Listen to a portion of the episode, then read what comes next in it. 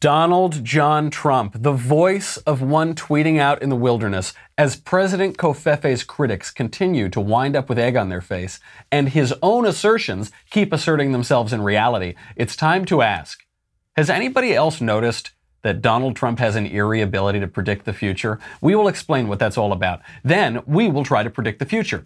In November in America, in Ireland, for the Catholic Church, a lot of predictions going on. Prognostication will abound. Finally, some very good news on the culture front. We'll get into that later. I'm Michael Knowles. This is The Michael Knowles Show.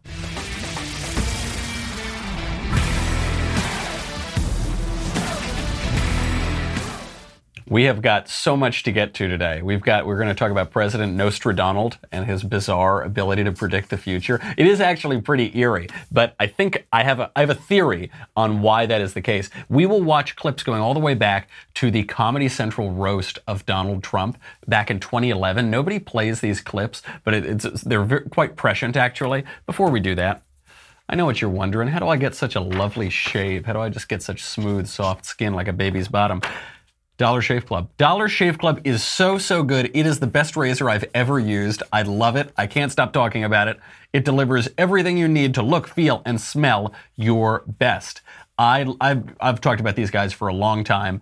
Uh, Dollar Shave Club has everything you need to get ready in the bathroom. Uh, I, I, the razor, first of all, is is fabulous, but they'll give you Dr. Carver's shave butter, and it's not like you know they have that foamy stuff that it's like too much, or they have that little gel that's like not for you know real burly men. The Dr. Carver's shave butter are so so good, and they have they have everything you need. Uh, they have shampoo, they have conditioner, body wash, toothpaste hair gel, and they have that thing. It's really useful. It's very important. In Europe, they have something called a bidet. So when you're using the facilities and taking care of yourself, you know, everything gets clean. Well, what they offer is something called a one wipe Charlie's. I'll let you envision what that is. Very effective. Uh, here is a great way to save a bunch, uh, uh, to try a bunch of Dollar Shave Club products right now and save a bunch of money. Don't say I never did nothing for you. I got my wedding coming up. I'm giving you a wedding present. For just five bucks, you can get their daily essential starter set. It comes with the body cleanser, one wipe Charlie's, uh, the world famous shave butter, and the best razor that they offer, the six blade executive. It's the best razor I've ever used. Uh, keep the blades coming for a few bucks more a month. Add in shampoo, toothpaste, anything else that you need in the bathroom. Don't have to worry about going down to the drugstore or what I usually do, letting the blades rust over for six months and then I'm basically just using pure rust to shave my face. Don't be that guy. Let Dollar Shave Club make it easy. Check it all out. DollarShaveClub.com slash Covfefe, C-O-V-F-E-F-E. DollarShaveClub.com slash Covfefe. You know, predicting the future, it's been on my mind a lot recently. I'm about to head out to New York. I'm going to be there getting ready for my wedding. I've got my bachelor party coming up this weekend. So if you don't see me next week or any other time in the future, you know, I'm sorry. I had too much fun at my bachelor party. Not a bad way to go out. But I'm thinking about the future a lot. And have you noticed this? I have actually noticed this over the past nine months. Donald Trump has this weird ability to predict the future, or at least it seems like he's predicting the future. And it's much more pronounced because all of his opponents have a total lack of ability to predict the future. In fact, all of their predictions do not come true. They make these totally uh, in, insane predictions. These, we're certain it's definitely going to happen. Trump can't win, 99% sure. None this going to, and then none of them come true. And what Trump says, which we all say is crazy at the time, that seems to happen. Here's just a little reminder from uh, Nancy Pelosi at this news conference and on the floor, you Democrats talk about this bill often in very apocalyptic terms, but isn't really what's going on is that many people are getting a very modest tax cut and some people are getting a tax increase while a lot of this is also going to business, but it's not the end of the world? No, it is the end of the world. This health care, the debate on health care is life death. This is Armageddon. Uh, this is a very big deal. no, this is Armageddon. No, this is no. Let me just. It is the end of the world. I don't want to. so that was Nancy Pelosi. And okay, so now we've lived through it. Because the trouble with predictions, this happens in political predictions and in sports predictions, is these guys, they go on TV, Nancy Pelosi gets up there in front of the cameras, and they make their predictions, and then they don't come true, and then we keep listening to them for some reason. So we go, you know, Nancy Pelosi says this is Armageddon, and yet we still listen to her. We still believe her. We still give her the floor. And it isn't just Nancy Pelosi. Paul Krugman predicted that uh, the markets would plunge if Trump won the election. What ha- he said the markets are going to plunge. What happened? Trump won the election. The markets rose. Why do we do, we even handle this in sports? In sports, they say this is this could never happen. Then it happens, and we keep listening to them the next day. There's a Bloomberg headline from 2016. The headline was Citigroup says a Trump victory in November could cause a global recession. What happened? Not only was there not a global recession, but uh, the global economy rose. In fact, the IMF gave credit to Donald Trump for that uh, jump in the global economy. Okay, we still read Bloomberg though. We still listen to Citigroup. Politico predicted, quote, Wall Street is set up for a major crash if Donald Trump shocks the world on election day and wins the White House. Major crash, huh? Just didn't happen. And they weren't set up for a major crash because the markets rose. Mitt Romney Mitt Romney. So it's not just these crazy lefties. It's Mitt Romney, who's at least nominally a Republican. I know he invented Obamacare and he spends most of his time criticizing the effective conservative Republican president, but, you know, he's nominally at least a Republican. He said Donald Trump's domestic policies would lead to recession. What's happened? We've we've had one of the greatest bull market runs in history. That happened last year. Uh, none of the experts predicted it, but that's exactly what happened. Six trillion dollars worth of wealth created, particularly for the 55 million Americans with 401k plans, the, the other 25 million Americans who have IRAs, 20 million who have company pensions, uh, stock ownership plans, and for virtually everybody else because of tax reform. So even if you're not among the many, many, many millions of people who have some stake in the market, first of all, you do because the you're in the economy, but also uh, because of tax reform, everybody is uh, rising. The median uh, household income rose uh, uh, pretty significantly within the last year. That's the median household income, just reported very recently. We were told by Donald Trump's economists and by Donald Trump himself, we'll, we, we won't see 3% economic growth anymore. Those are the old days. Now we have the new normal. It can't happen. What happened under Donald Trump? We got we saw greater than 3% economic growth. And it isn't just on these election predictions. Donald Trump came out and said that MS-13 they're animals. That that awful gang that kills children and rapes people. Their their motto is something like kill, rape, control. So maybe there's some other permutation of those three, but that's their motto, right? They said those guys are animals, and the left said they're not animals, they're people. How dare you? They start defending MS-13. Not one week later, an MS 13 member named Animal is sentenced to 40 years in a federal prison for murdering a 15 year old boy.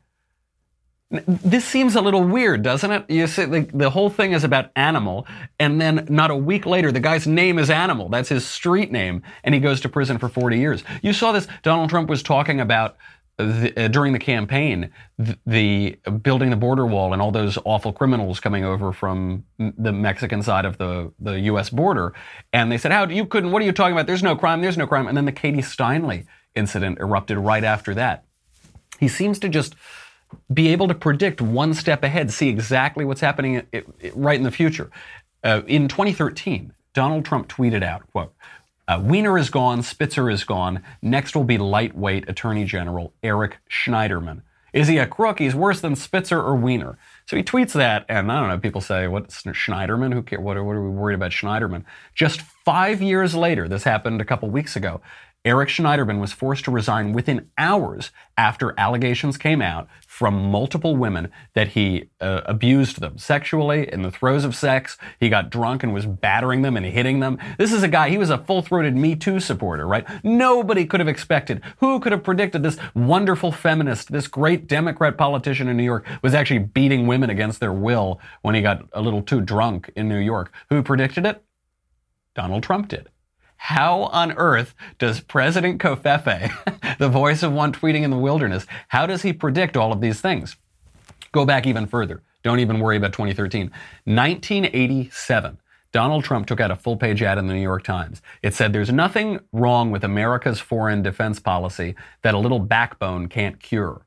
Now, it seemed like he was taking a shot at the Reagan administration here, and you got to say we did win the Cold War, so I don't know that's if that is exactly the best way to read that. But the statement taken on its own is true. There's nothing wrong with a little with America's foreign policy that a little backbone can't cure. And, and we look around and we see that in action. He did this to Iran, he did this to Korea, and uh, experts have lo- lost their minds. When he said to North Korea, a little rocket man is short and fat, and I've got a button on my desk with nuclear weapons, and mine works. When he said that, the experts lost their mind. They said, He's belligerent, he's bellicose, he's going to throw us into World War III. If he rips up the Iran deal, we're going to go into World War III. It's certain to happen. I have a PhD, and I wear a tie, and my glasses are horn rimmed. You have to believe me. It's going to cause the end of the world. Here, you just see a little bit uh, from what the mainstream media said when he did all of those things.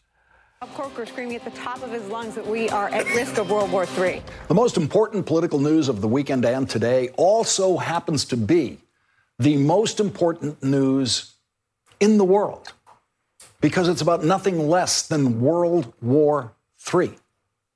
And this news doesn't come from some conspiracy theory website. This news comes from the chairman of the Senate Foreign Relations Committee, Republican Senator Bob Corker. Senator Corker shocked Washington yesterday by saying what virtually everyone in Washington was thinking, which is always, always the best way to shock Washington by saying something that everyone is thinking, but not saying.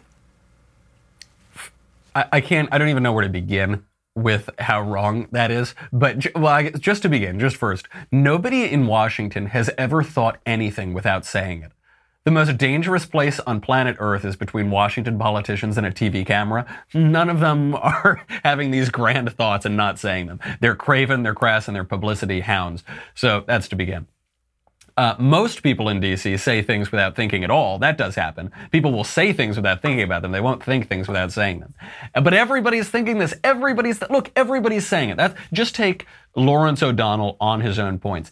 Everybody's saying that we're going to have World War III. Everybody's thinking it. All of the smart people, all the people in ties who have really strong jaws and comb their hair the right way, and you know they wear ties on camera. They're all, and they go on TV sometimes. They're all saying it, so it has to be true, except that they're all wrong. Except it turned out they're all wrong. We will get to even more of this in one second. Before that, though, this, this ties in beautifully, actually, because sometimes we need to get advice. We need to get advice from people who actually know what they're talking about. Not people who pretend to know what they're talking about, people who actually know what they're talking about. When you're dealing with a real head scratcher, uh, having your go-to person on call is a no-brainer. This is especially true of business. That's why I've got to tell you about Software Advice, a new sponsor. The fact that they're a new sponsor is just enough that you should go help them out right now. Softwareadvice.com slash Knowles, K-N-O-W-L-E-S. Go over there and they will help you out right now. Uh, this is a, a great opportunity, especially if you run a business, if you have a small business. Uh, when it comes to picking the right software for your business, Software Advice has done all of the research for you. Their team of advisors can point you in the right direction. You can start working more effectively right away. I've seen this. I've been involved in many small businesses. And when you get started, you think, oh, what? There's so many different software clients I can use. Should I do this or this? What's better about this? What should I do this? I've got to set up my team. I've got to get them working. I'm wasting time. Time is money. What? Okay, I'm going to spend two months researching this or that. No, forget it forget it. These guys make it so simple. Uh, they, they make it uh, ready for you. You're going to save time. You're going to save money. Go to softwareadvice.com slash Knowles, K-N-O-W-L-E-S. Answer a few short questions about your business. You'll be connected with an advisor to discuss the best software options for your needs. Talking to an advisor takes 10 minutes or less. Whether you're a medical professional or a construction worker or you're an HR pro or any other kind of business, uh, you, you name it, software advice will save you time and, and help you make a more informed decision. End the software struggle today. Go to softwareadvice.com slash Knowles to get started. Get started right now. Softwareadvice.com slash Knowles. Talk to an advisor for free. It's my wedding. I keep giving things away. Softwareadvice.com slash Knowles. Okay. So all those guys, those unfortunately, those people didn't talk to software advice. They didn't talk to anybody who had good advice. they just consulted their own empty brains, you know, their own, they're just, just rattling around in their heads. So uh, they got that wrong. How about, uh, let's pull it back forward to 2018. Uh, just this Russia investigation, all of the nonsense and the lies and the fake news and the bad predictions. How many times have you turned into the news? You've tuned in and they've said, this is it for Trump. Now we got him. Now, now we got him. We, Michael Flynn, had lunch. He had borscht for lunch. So now we got Trump. You know, Stormy Daniels, a porn star, a currently working porn star who has admitted to lying publicly in official documents and has been a Democrat operative for years and tried to run for the Senate as a Democrat and is, is an acknowledged and admitted public liar. Stormy Daniels says something. They got Trump. They got him. Now they've got him now. Uh, and then that they never have Trump. Do you notice that? They always say that we're going to get him, and then it never happens, does it? On all, and on all of this, it seems that Donald Trump has been right the whole time.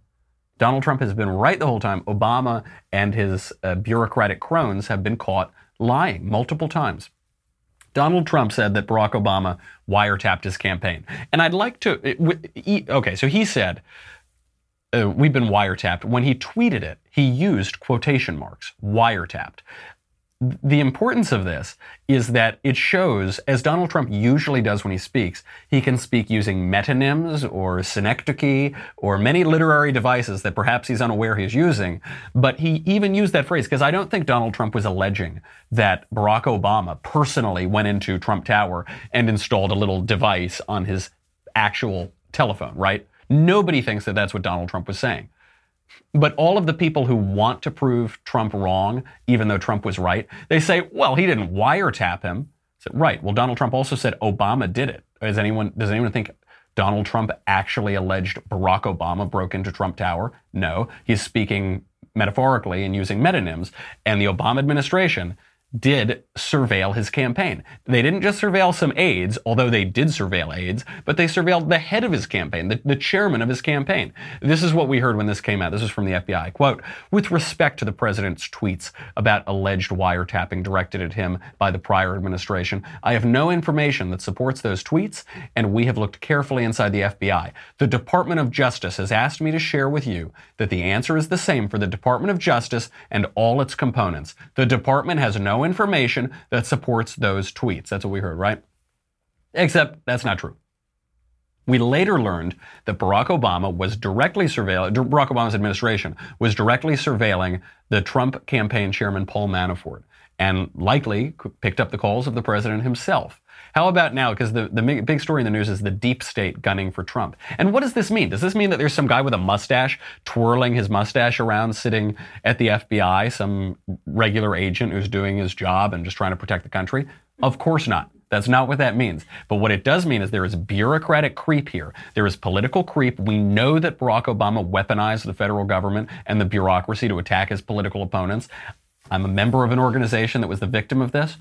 Uh, so, is it really so crazy to suggest that there was a White House influence on the FBI in these investigations? As a matter of fact, we know from the leaked Peter Strzok texts that the White House was running the investigation, right? That was one. Of, now, if, even if that's contradicted later, we, we have that coming out that the White House is influencing these investigations. We went through the timeline a bit yesterday. The Wall Street Journal lays it out very well. The FBI claims that uh, they didn't open up the probe into Donald Trump and Russia collusion or whatever until July 31st, 2016. Now, that was the claim, and Donald Trump came out and he said, BS, I don't believe it. All the smart people said, You have to believe the FBI. Come on, you have to believe the FBI. You can't believe Donald Trump. He's a crazy guy. So then the New York Times reports on Friday the FBI's top secret informant, Stephen Halper, met with uh, Donald Trump aide Carter Page only after a July 31st launch of the probe. See, keeps the FBI's timeline. See, it keeps the Obama administration timeline. The Washington Post went further in their flacking. They said, nah, Halper and Page didn't meet until August 31st, until early September. They didn't know well into that probe. Now, Carter Page says something different. Carter Page says that he met with the FBI informant Halper in mid July, early to mid July. And we know this actually happened because it occurred at a very public symposium at Cambridge University in the UK. Page further says that he was invited to that symposium at the end of May, end of May or early June. Okay, now I know th- this is one reason, by the way, why people aren't talking about this uh, too extensively on the news. Is it's kind of hard to wrap your head around. There are so many moving parts. When you get into nefarious politics, that's what happens. But Uh, Halper, the FBI informant, was a central figure in that symposium that Carter Page was invited to. The symposium was titled 2016's Race to Change the World. Another central figure at that symposium was Sir Richard Dearlove, who spent four decades working for British intelligence MI6. He was the chief of MI6 from 1999 to 2004. So we've got an FBI informant who worked uh, in for the federal government and for the intelligence agencies for decades. We then have a British intelligence agent who'd worked for decades. That means that Dearlove, by the way, worked with Christopher Steele, who ran the Russia desk for MI6 and compiled the famous dossier that was funded by Hillary Clinton and by the Democrats. Whoa, that's a lot of coincidences. So they all just coincidentally, just hey, coincidentally, they all invited this Trump campaign aide to this symposium before the, uh, the Russia probe allegedly began into Donald Trump. And it's just a coincidence, probably, right? It's just a, that look, sometimes decades long intelligence officers for multiple countries, sometimes they just invite members of political campaigns whom they're surveilling to, you know, to uh, academic conferences. Who knows? And then coincidentally, two months later, they start surveilling them, right? That's just what happens. I don't know about that. Now, does this mean for sure that uh, Barack Obama was sitting there saying, we're going to spy on Trump, we're going to kill him, we're going to kill him? No, doesn't mean that for sure. We don't want to jump the gun. We want to be serious here. Does it mean we should investigate? Yeah, I think we probably should investigate. I think that's probably a good idea. Because now the left is denying it. And Scott Adams summed it up perfectly. He had a great tweet on all of this. He tweeted out, quote, four things to understand about Spygate. That's what they're calling it. Number one, there was no spy in the Trump campaign. Number two, the spying that did not happen was totally justified. Number three, it would be bad for national security to identify the spy who doesn't exist. Number four, the spy's name is Stefan. that way, some of those seem to. Sure, that, that's basically the argument from the left now. It's uh, really hard to believe. Um, we'll see where that investigation goes. I will just say though, all the people who go on TV with the ties and when with the sharp, you know, with my glasses basically, they're just Rachel Maddow. They go on and they give the expert opinion. They've been wrong the whole time. Not only have they been wrong, we know that they've lied publicly. We know that they've lied on the record. We know that uh, people from the administration, the Obama administration, have lied. Donald Trump has a pretty good track record here. I don't know. I don't know which side I'd, I'd lean toward. If I were a gambling man, which I am, and I have the check from Ben to prove it, uh, I don't know. I'd probably put my bets on President Covfefe. And this will get back. So we have to answer this question. How, why is it that Donald Trump, a gigantic reality TV star, casino real estate mogul, wins the presidency on his first try? How did that guy why is he a prophet? like why how come that guy can predict the future, but all of the experts with PhDs can't predict the future? It all goes back, well, it goes back further than this, but it certainly goes back to the 2011 Comedy Central roast of Donald Trump. This is sort of a long clip, but it's really important, and people haven't dug this one up in a while. This thing is so rich with clues as to why Trump has succeeded in politics. Here it is. I speak of the atrocities that we as a nation must endure like the Jersey Shore. A piece of advice, my greasy friend. you don't need to put all of that product in your hair. You just don't. Look how great my hair looks, and I don't use anything. And it looks very good. What's the difference between a wet raccoon and Donald J. Trump's hair?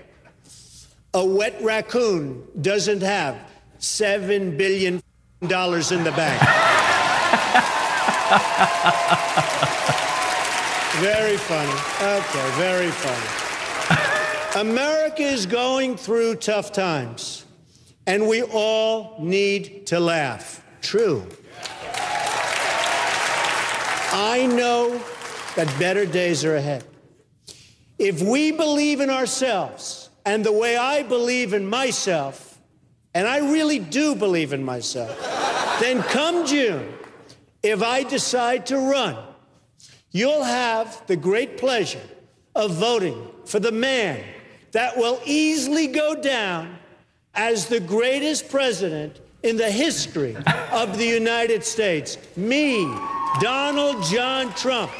God bless America and good night. there is so much there. there this was not in uh, 2015 even. This was not before this recent run. This was in 2011.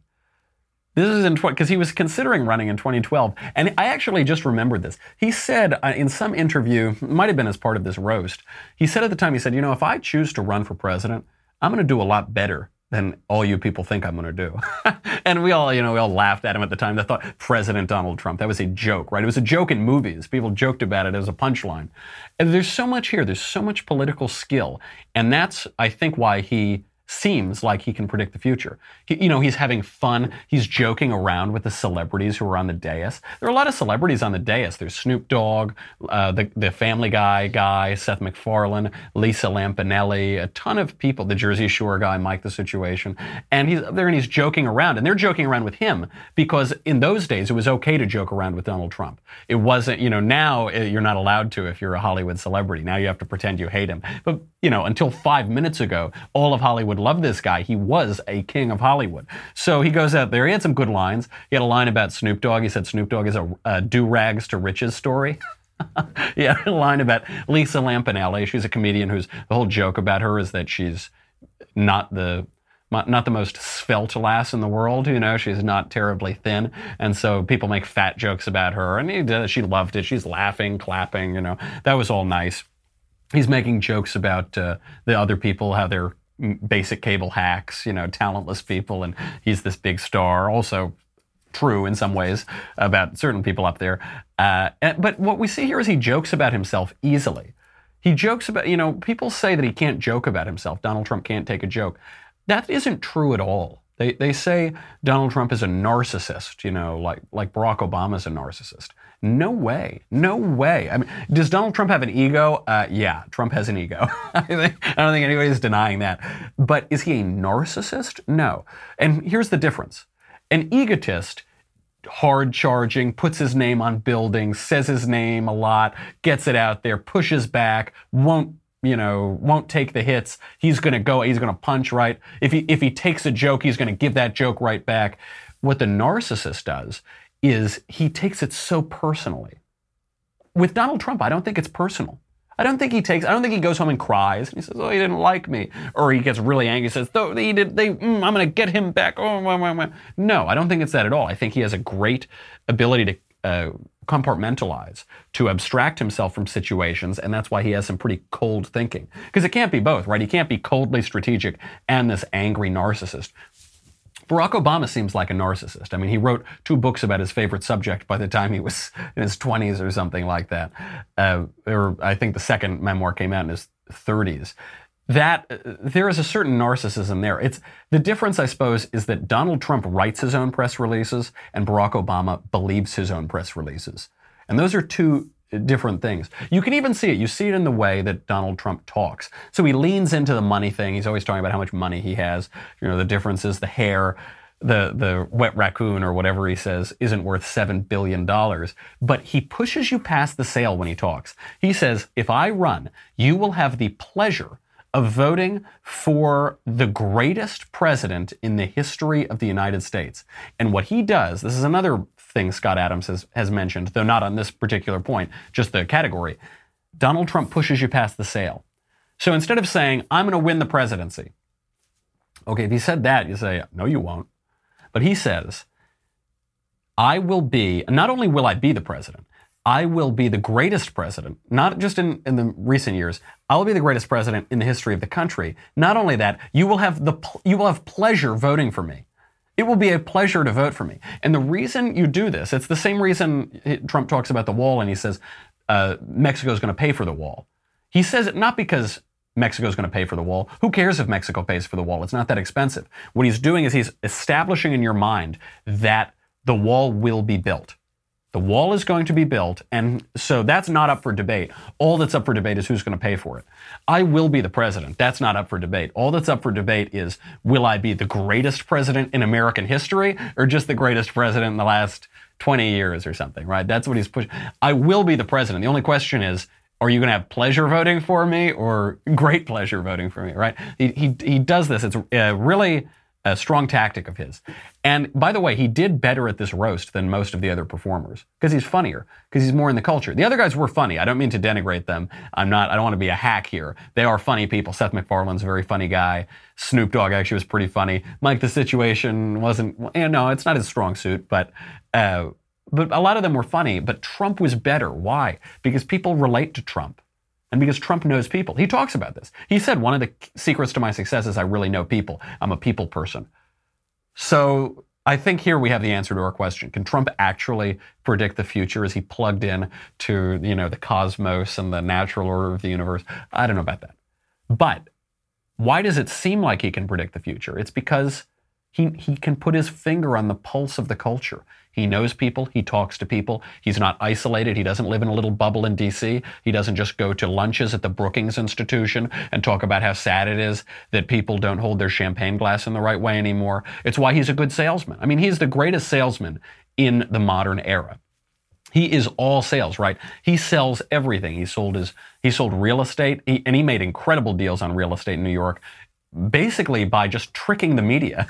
By you know when he there's it's great in that book i just read uh, by conrad black lord conrad black donald j. Trump a president like no other. We had him on the show uh, this week i guess this week or last week. He talks about how when he put the commodore deal together he just did it by sheer tyranny of will. He knows people. He knew how the city would react to this how the, the this company would react to this, how the media would react to this, and he just put it all together and he did it. He's totally in the culture, so he can shape the culture. This is why Andrew Breitbart was right.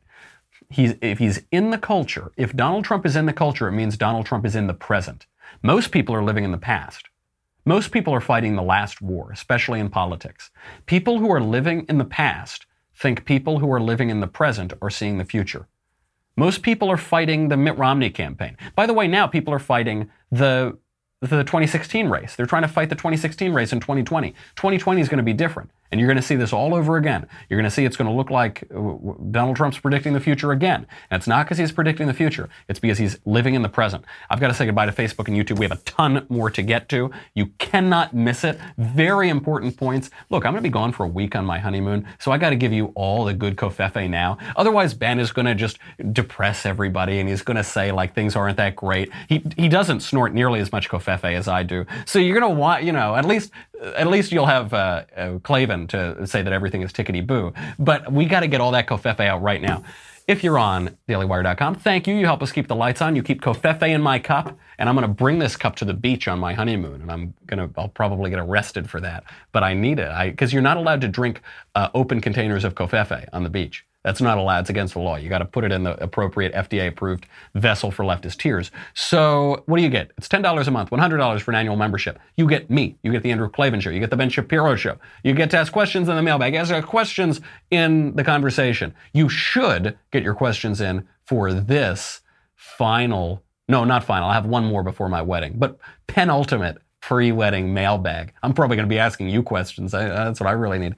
Uh, you will get this because none of that other stuff matters. This matters. The leftist tears tumbler because every time Nostradonald predicts the future, every time our great prophet, the one tweeting out in the wilderness, predicts the future, the tears are going to flow. And you're going to need this vessel. Go to dailywire.com. We'll be right back.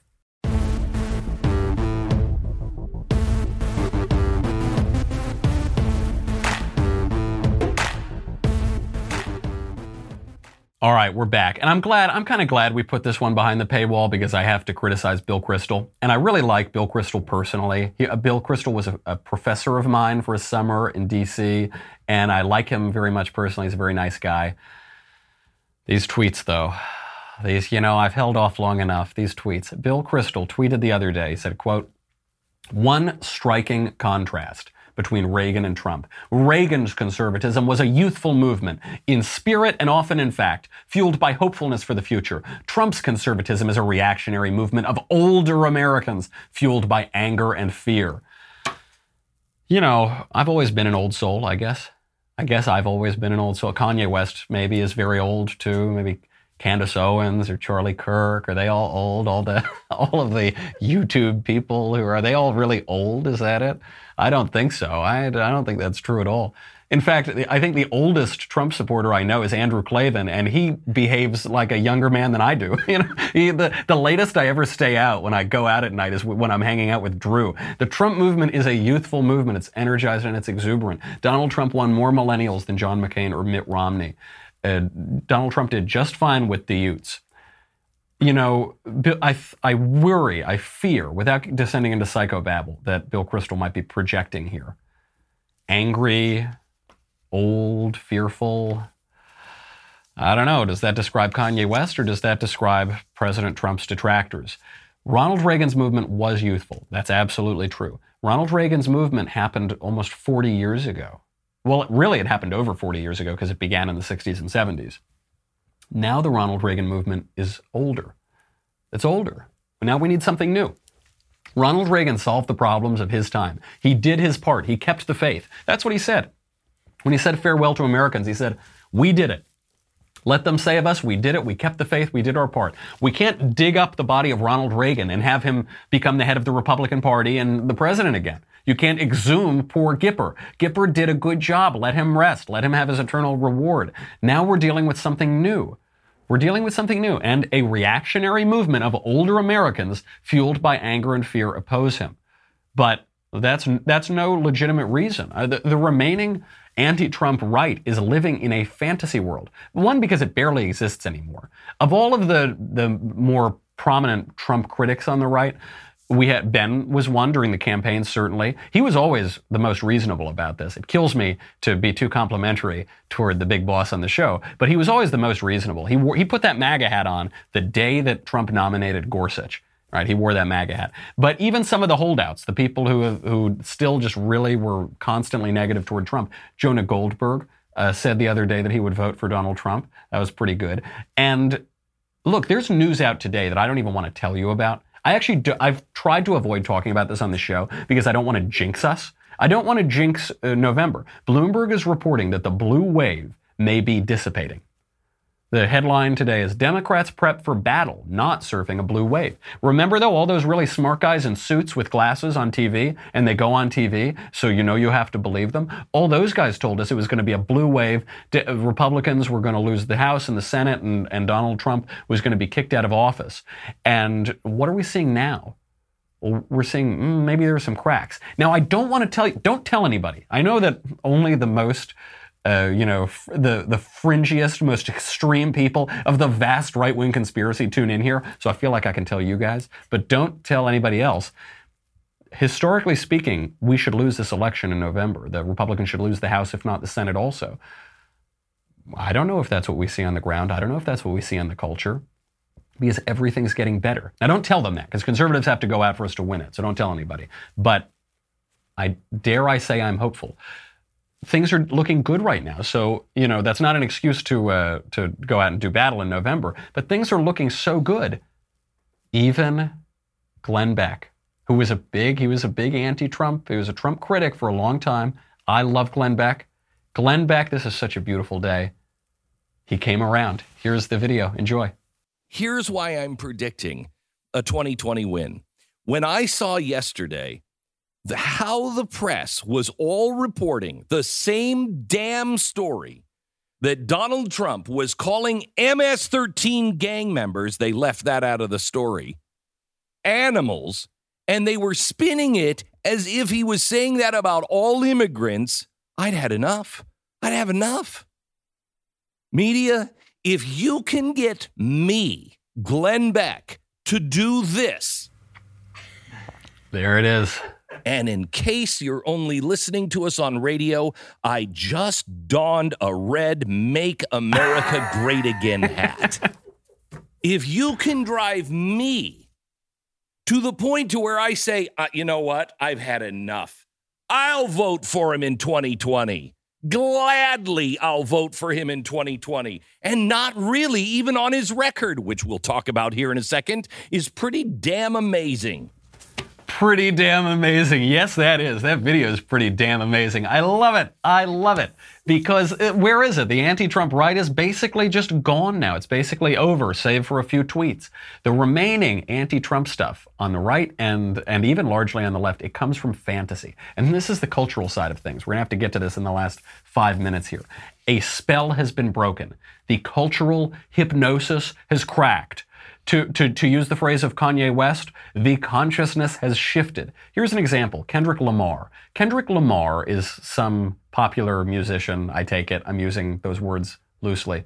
He invited a white fan on stage at one of his concerts. He asked her to sing his song. Then he decided to publicly shame her for singing the lyrics which he wrote. Here's the clip. What's your name? Delaney. Make some noise for Delaney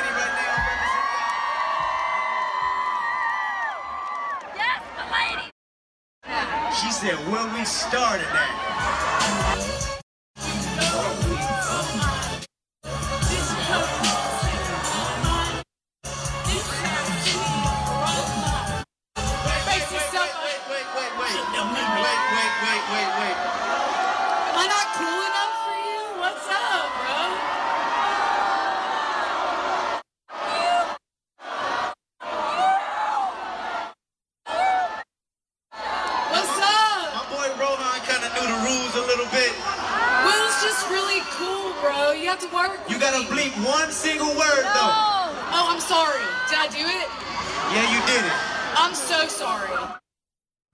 It's it is painful to watch because it was obviously a setup. I mean, it's just ridiculous. You see, she goes, she's having fun. She thinks she's still in it, right? And then she goes, "I'm sorry, I'm sorry, I didn't know, I'm sorry, I didn't mean to." So disrespectful to his fans. He put the words in the song. It's like every third word in his songs. By the way, he won the Pulitzer Prize for literature. He won the Pulitzer Prize. I just that's that's what happened in recent years. That's what's happened to our culture. That's a sidebar. Uh, it's outrageous. It's ridiculous. You look up there and you you just feel so bad for her. He invites her on stage. He says, "Sing the lyrics that I wrote," and then she sings the lyrics that he wrote, and then he calls her a racist, basically, and publicly shames her. So so wrong. Even Whoopi Goldberg agrees on this, by the way. Whoopi Goldberg on the View. I don't look to the View for wisdom, but Whoopi Goldberg on the View said that's ridiculous. It was wrong for him to do it. He shouldn't have done it. And you know what? Most people agree with her and with that opinion. There, there are two explanations that we could believe for why and how that woman sang the, the N word in this song. Here's one explanation. This, this is crazy. This is my conspiracy theory. That he wrote the lyrics and asked her to sing them. Okay, that's my crazy conspiracy theory. The other one is that she hates black people. It's got to be that, right? Nobody actually thinks that. Nobody thinks that this woman has animus toward black people, and that's why he's getting that flack. I, you know, the it's uh, really, uh, really ridiculous. We have so many, so little racial animus today that we have to invent it. We actually there's so little racial animus that we just have to make it up out of whole cloth. It's just a fantasy. This ties in with our theme of Trump predicting everything because the NFL has now banned kneeling for the flag and the national anthem. This was another one. You know, people were doing it, and they, they were they were banning the flag, or they were kneeling for the flag, and they were saying because racism is so awful in America, we're going to disrespect the American flag. So there's a lot to deal with there. There's a lot. I don't know if I agree with this or that or that. That's crazy. But you certainly wouldn't disrespect the flag, which gives you the right to protest, which gives you the right to self-government. So NFL now has has banned kneeling for the flag. By the way, it was already banned in the game operations manual, which existed long before this hullabaloo. The game operations manual for the NFL read The national anthem must be played prior to every NFL game, and all players must be on the sideline for the national anthem. During the national anthem, players on the field and bench area should stand at attention, face the flag, hold helmets in their left hand, refrain from talking. The home team should ensure the flag is in good condition. It should be pointed out to players and coaches. We continue to be judged by the public in this area of respect for the flag and our country. Failure to be on the field by the start of the anthem may result in discipline, such as fines, suspensions, and forfeiture of draft choice for violations of the above, including the first offense. It was announced today teams will be fined by the league if players go on the field and kneel. Now they're letting them stay in the locker room if they really want to, but if they go and kneel, they'll be fined by the league. This is all this isn't about the great patriotism of the NFL. I don't know that they care at all about the country. This is about money and this is about reality. And Donald Trump knows a lot about both of those things and brags about it a lot. You know, the, the kneeling thing started a couple years ago. It really took off last year. What happened? The NFL ratings tanked. The 2017 audience was almost 10% down over the 2016 season. Trump brought the issue to a head. Why? Because he's Nostradamus or because he's living in the present. He sees what's happening in the culture. He was really strong on this issue. So now, but in our last couple minutes here, I'm going to get to some predictions for the future that don't involve Trump or NFL players or Kendrick Lamar or Nancy Pelosi or any of that. Uh, these are predictions that we're seeing over in Ireland. They've been big news items. On Friday, Ireland is going to vote on a referendum to repeal the Eighth Amendment to ban abortion. Ireland is a strong Catholic country. It's got some of the strictest abortion laws in the world, and there's a vote now to possibly ban it. Now, by the way, if you want an abortion in Ireland, you just go to, to England and you get one. And that's, that's what people do. But it's a strong Catholic country. This is being called the end of Catholicism in that country. The polls are too close to call. It's, we're not really sure. There's been momentum on the side of pro life. Hopefully, uh, pro life will eke it out. But to call it the end of Catholicism is a little crazy. I was talking with our colleague here, Paul Cardinal Bois, about this earlier. Ireland rejected its strict Catholicism a few years ago when it voted to redefine marriage, to redefine marriage to include same sex gay unions. And so that's a question. Where is Ireland going? What is Ireland? Is it a Catholic country? Is it something new? This brings us to the Pope. The big headline this week is the Pope is okay with being gay or something. That was what the popular media were reporting. Because he told a victim of Chilean sexual abuse, Juan Carlos Cruz, that God loves him. This was reported by the media as the Pope says it's totally cool to do a lot of gay stuff now. Pope loves gay sex, basically was the headline. And it's a little more nuanced than that. They thought it was shocking that the Pope would tell a gay man that God loves him. As though this were breaking with Catholic tradition. As though previously the Catholic doctrine was God hates gay people.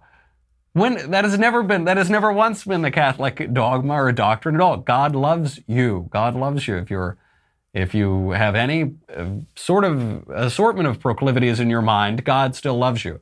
You know, the all, all man is fallen. Uh, people do many worse things than uh, wink at the cute fella down the bar. you know, there's a deception and fraud and all of this. God still loves you, still wants you to turn to Him and do the right thing. The culture is very confused. And so, where's the prediction come in? Where's the living in the present to seem like we're predicting the future? The Catholic Church will either hold true to its divine institution, to, it, to the Gospels, to the sacred tradition, or it would fade away. That's it. It won't. It won't become some sort of Protestant church, and it won't, like so many mainline churches here, it won't say, okay, but now we're going to change this piece of 2,000 year old doctrine. No, it'll defend its doctrine and its truth, or it will disappear. Ireland will be Ireland. It will be Catholic Ireland, the land, you know, the, the beautiful old Ireland, or Ireland will cease to exist. And something new will happen. But Ireland will be Ireland or it will cease to exist. The cultural argument of, of all of Trump's talk about globalism and nationalism, th- this is what that gets to. This is what it all is. Think of the Brexit. Britain will be Britain or there won't be a Britain there will be there will just be a big blobby EU. Britain will be Britain or there won't be a Britain. Americans will salute our flag and defend our country or they won't have a country. We won't have a country. Trump said this on the trail. He said, "We well, we, uh, we either have a country or we don't have a country. Irving Kristol said this in 93. Uh, Irving Kristol, Bill Kristol's father, said conservative thought is religion, nationalism, and economic growth. The foundations of civilization religion, nationalism, and of course economic growth. It has to grow, it has to advance, or it'll wither away and die. The foundations of civilization are worth conserving. Those are the sure predictions. Those are the only sure. I'm not as good as Nostradamus, so I, those, that's all I can predict for sure. We will defend our countries and our faiths, or we won't have any countries or faiths to defend. That's it. I'll leave it to the other prophets who tweet out in the wilderness to predict which one that will be. But it is up to us, and for that, I am hopeful. Okay, and I, you know, I got. I'm thinking about the future a lot these days, folks. Send in your questions to the mailbag. We will be back tomorrow. In the meantime, I'm Michael Knowles. This is the Michael Knowles Show. I'll see you then.